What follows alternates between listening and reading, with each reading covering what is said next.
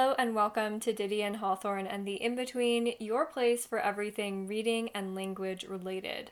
I'm your host, Mackenzie Gentz. Now bookmark that book and let's begin.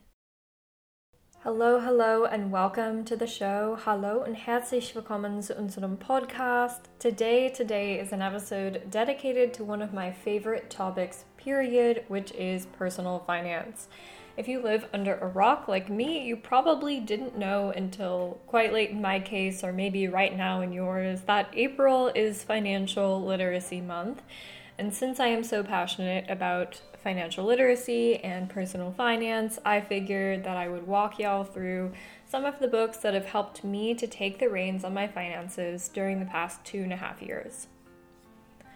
All of the sources and resources that I will be recommending today will be linked at relevanceofliterature.com slash notes under the show notes for this episode.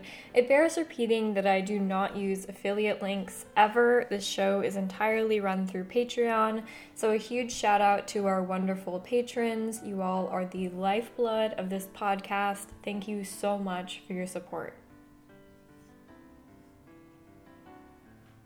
All right, and jumping right in, our first book is The Total Money Makeover by Dave Ramsey. This book probably shouldn't come as a surprise just because it has become pretty ubiquitous in the personal finance book industry, at least. It is one of the staples of gifting. I've been gifted this book several times, and I have gifted this book several times. Also, it's managed to persist between generations, which I think is something that a lot of these books have managed to do that I'll talk about. Um, but something that is really impressive, especially for this book, this book is Common Sense Meets Your Finances it's common sense, but this kind of common sense is not so common, quote unquote, anymore. And the reason why is our society has sold and has grounded us on these ideas that debt is normal, that it's okay not to have enough money for a $600 emergency, as one study recently found that 50 some odd percent of Americans don't have $600 for an emergency to spare um, paycheck to paycheck has become the norm. Uh, our society really has fed us these ideas, and the worst part is is that most of us believe them. That it's okay to put yourself in a financial position that offers no security and no benefit. Dave Ramsey's plan is simple. I have walked the system and done the gazelle intensity and become intentional myself with the system. Um, it's really a it's one that a lot of people find great success in because once you commit, once you go all in, you just ride the system until baby step seven. There are seven baby steps in the system. Number one, build a $1,000 emergency fund. Number two, pay off all of your debt except for your mortgage. Number three, save up a three to six months emergency fund in the bank in cash. Baby steps four through six are completed simultaneously. Number four, invest 15% of your annual income into retirement. Baby step number five, save for kids' college. Baby step number six, pay off your home mortgage. And baby step seven is build wealth and give, which I love. I love how there's a saying in the Dave Ramsey space that if you live like no one else, then later you can live and give like no one else. If you want to learn more about any of those principles I just outlined or want more information about the baby steps, you can go to ramseysolutions.com. It's their new website. I get nothing by telling you this. Again, this is a plan that I have worked myself and that I've found tremendous value in. I've introduced basically everyone I know to Dave Ramsey and I will just say, I was on a financial trajectory that I thought was smart and that I thought was going to work out. I was doing a lot with the stock market, for example.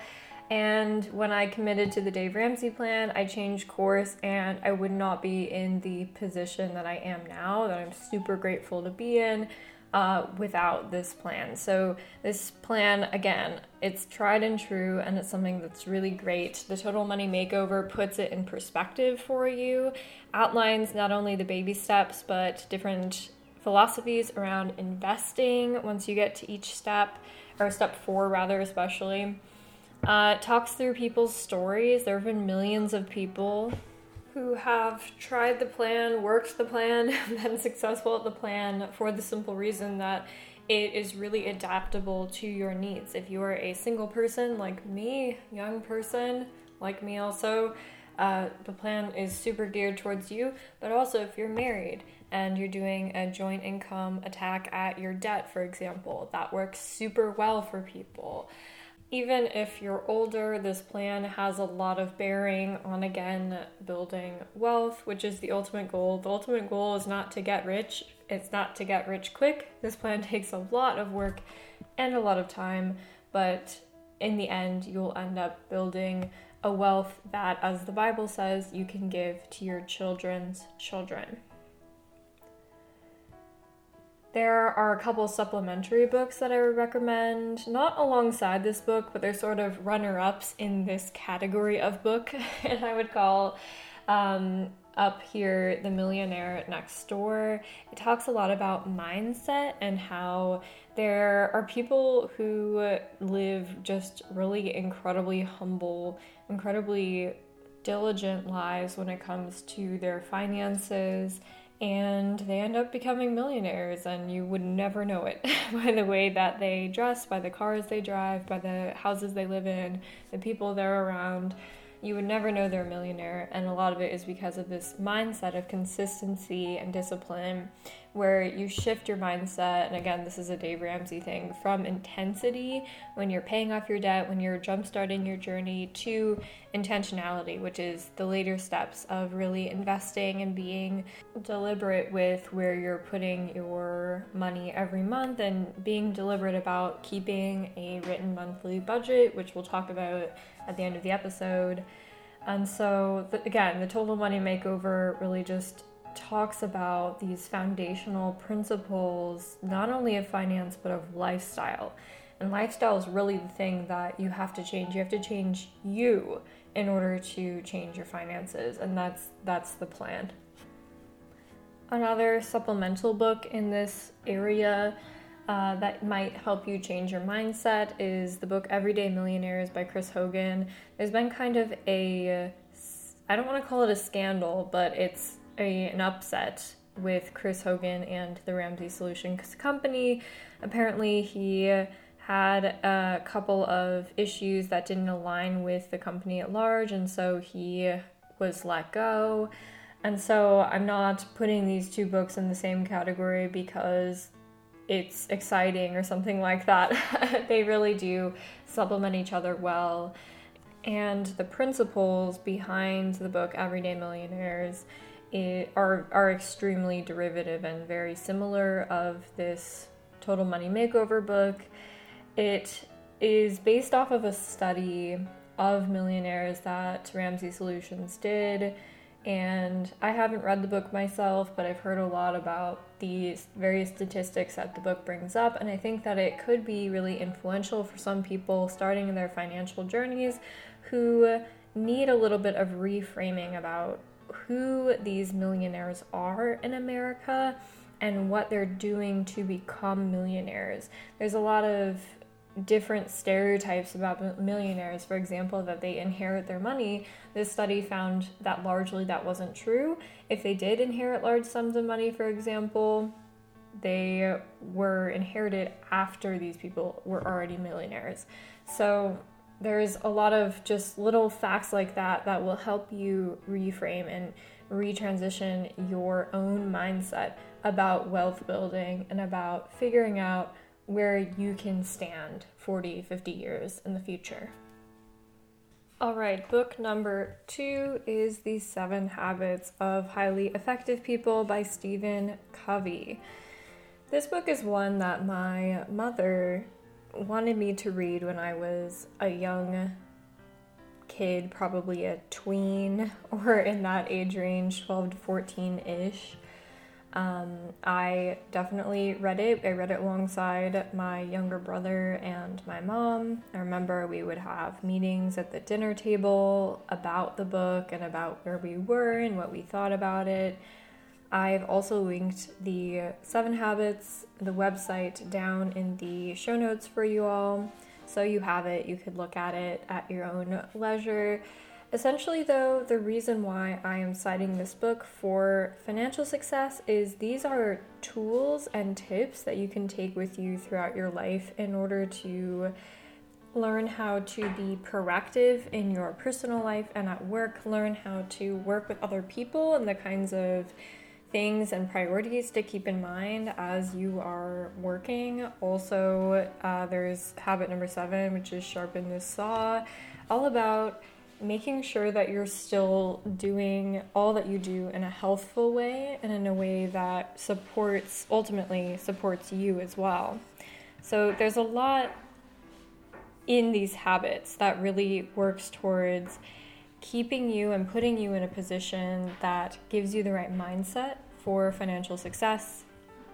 And obviously, this is not a book about finances per se, but they're extremely applicable, these habits, to finances. Let's uh, work through a couple and how you could apply them to finances. For example, habit number one be proactive. I'm just looking directly from their website, as I said.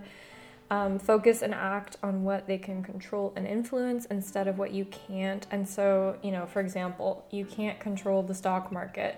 Therefore, do not invest in single stocks unless you are involved with the company and you want to buy and hold and you're in a financial position to do so, etc. Those are tips that you can read in the previous finance books that I just talked about.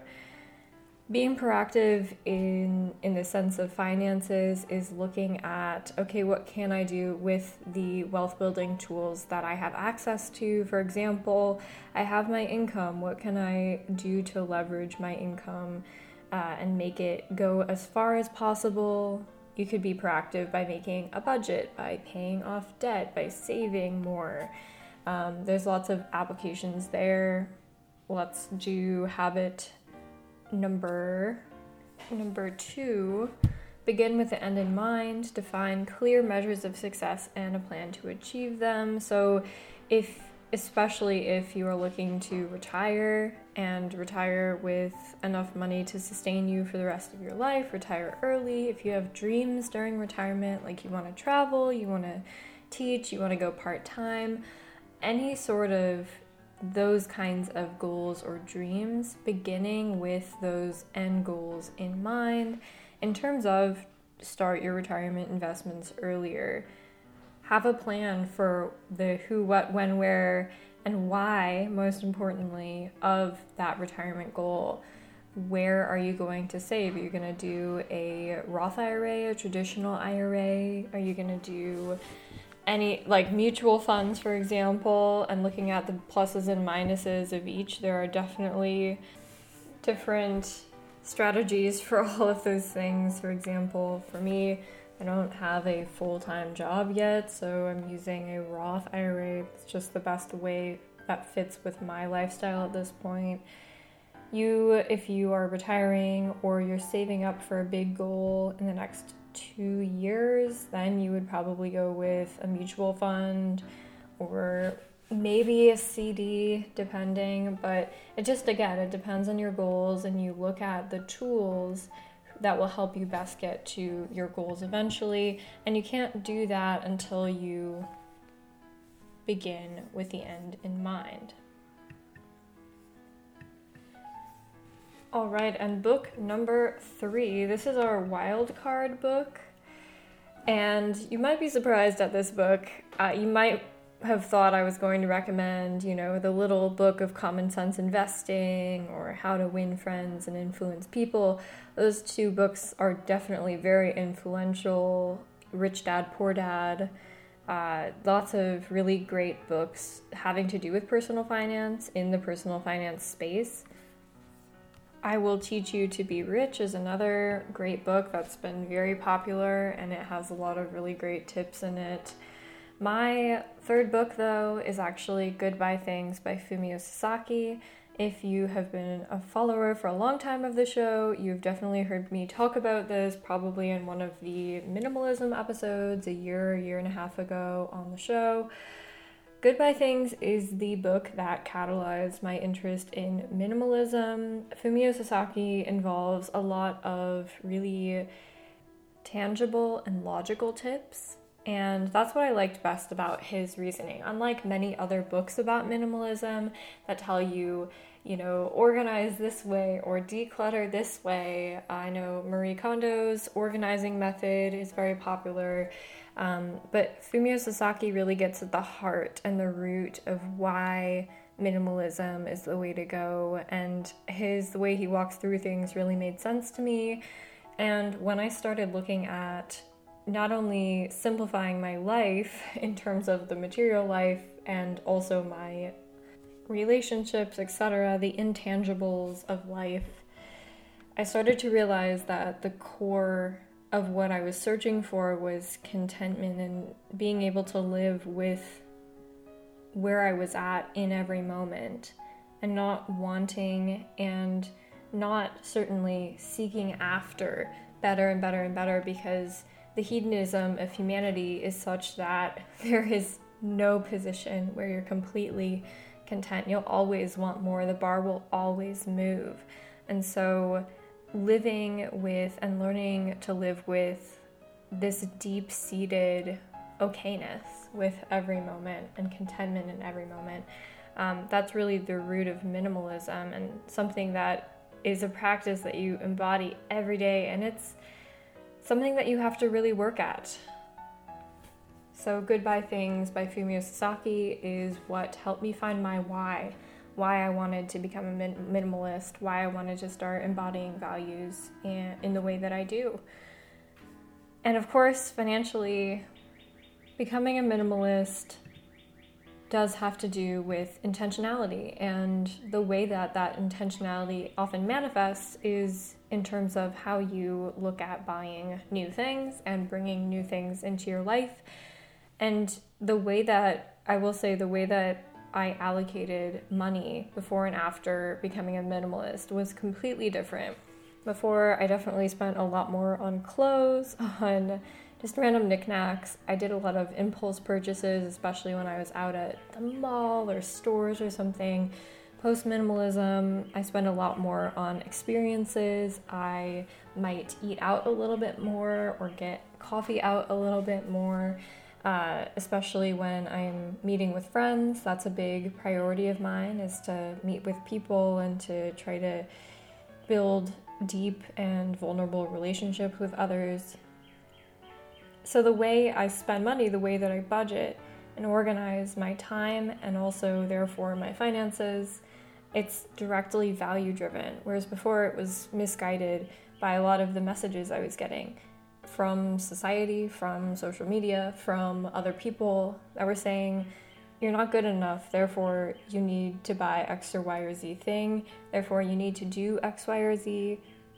Now I do my best to not listen to those voices or to mute them as best I can because I have my own values that I need to embody and my own ways of manifesting that through a budget, through being able to connect with people let's talk additional resources to round out the episode today.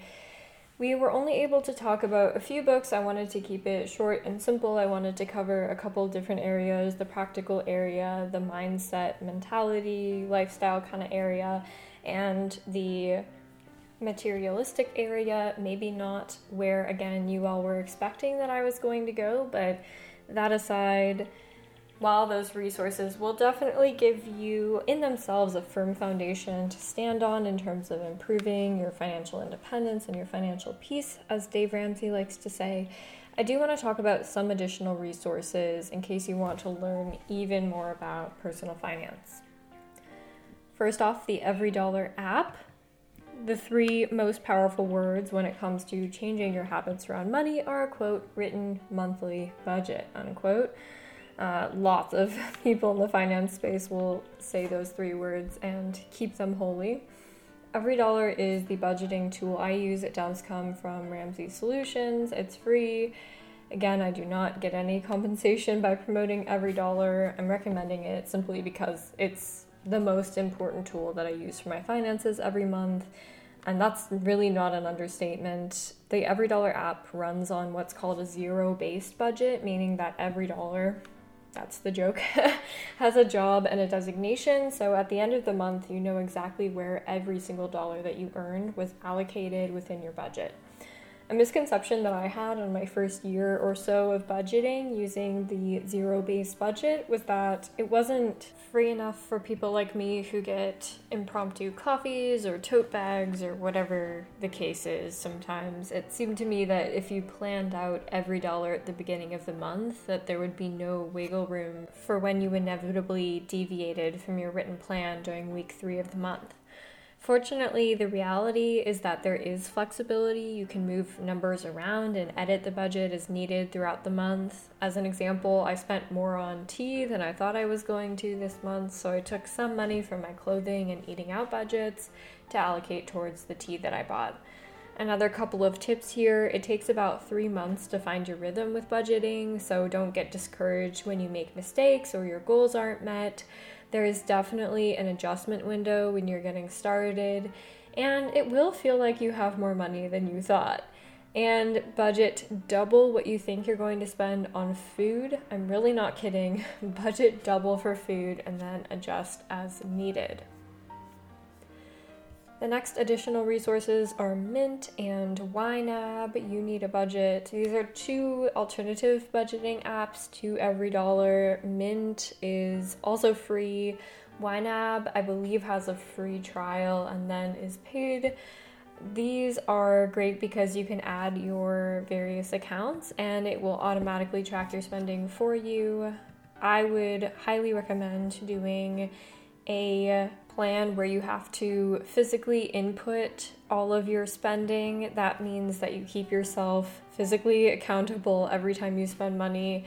For me, the automation hasn't worked as well when I've tried it. So, these both work with, again, the manual inputting of everything you spend versus the automatic uh, uploads of your spending. Uh, I would just play around with it personally and see what works best for you. There might be some uh, streams of, for example, your savings account that you do want to automate, and some that you really don't want to automate, like your debit card.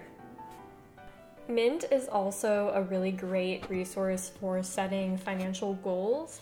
That's actually what I used it for for probably about a year and a half I used it to save up for certain goals with my investments and later on when I transitioned more so to EveryDollar, I let that go and have my own goal system that I invented for myself, but Nevertheless, Mint and YNAB, you need a budget. They're both valuable resources in case you want to try something a little different than EveryDollar. I should mention that Mint does not operate on a zero based budget system. It's more like a category spending system, spend as you go kind of system. I have had varying success with this system over the years, and I really do prefer the zero based budget. I find that it's much more succinct and it keeps me on track way more than the spend as you go, but to each their own.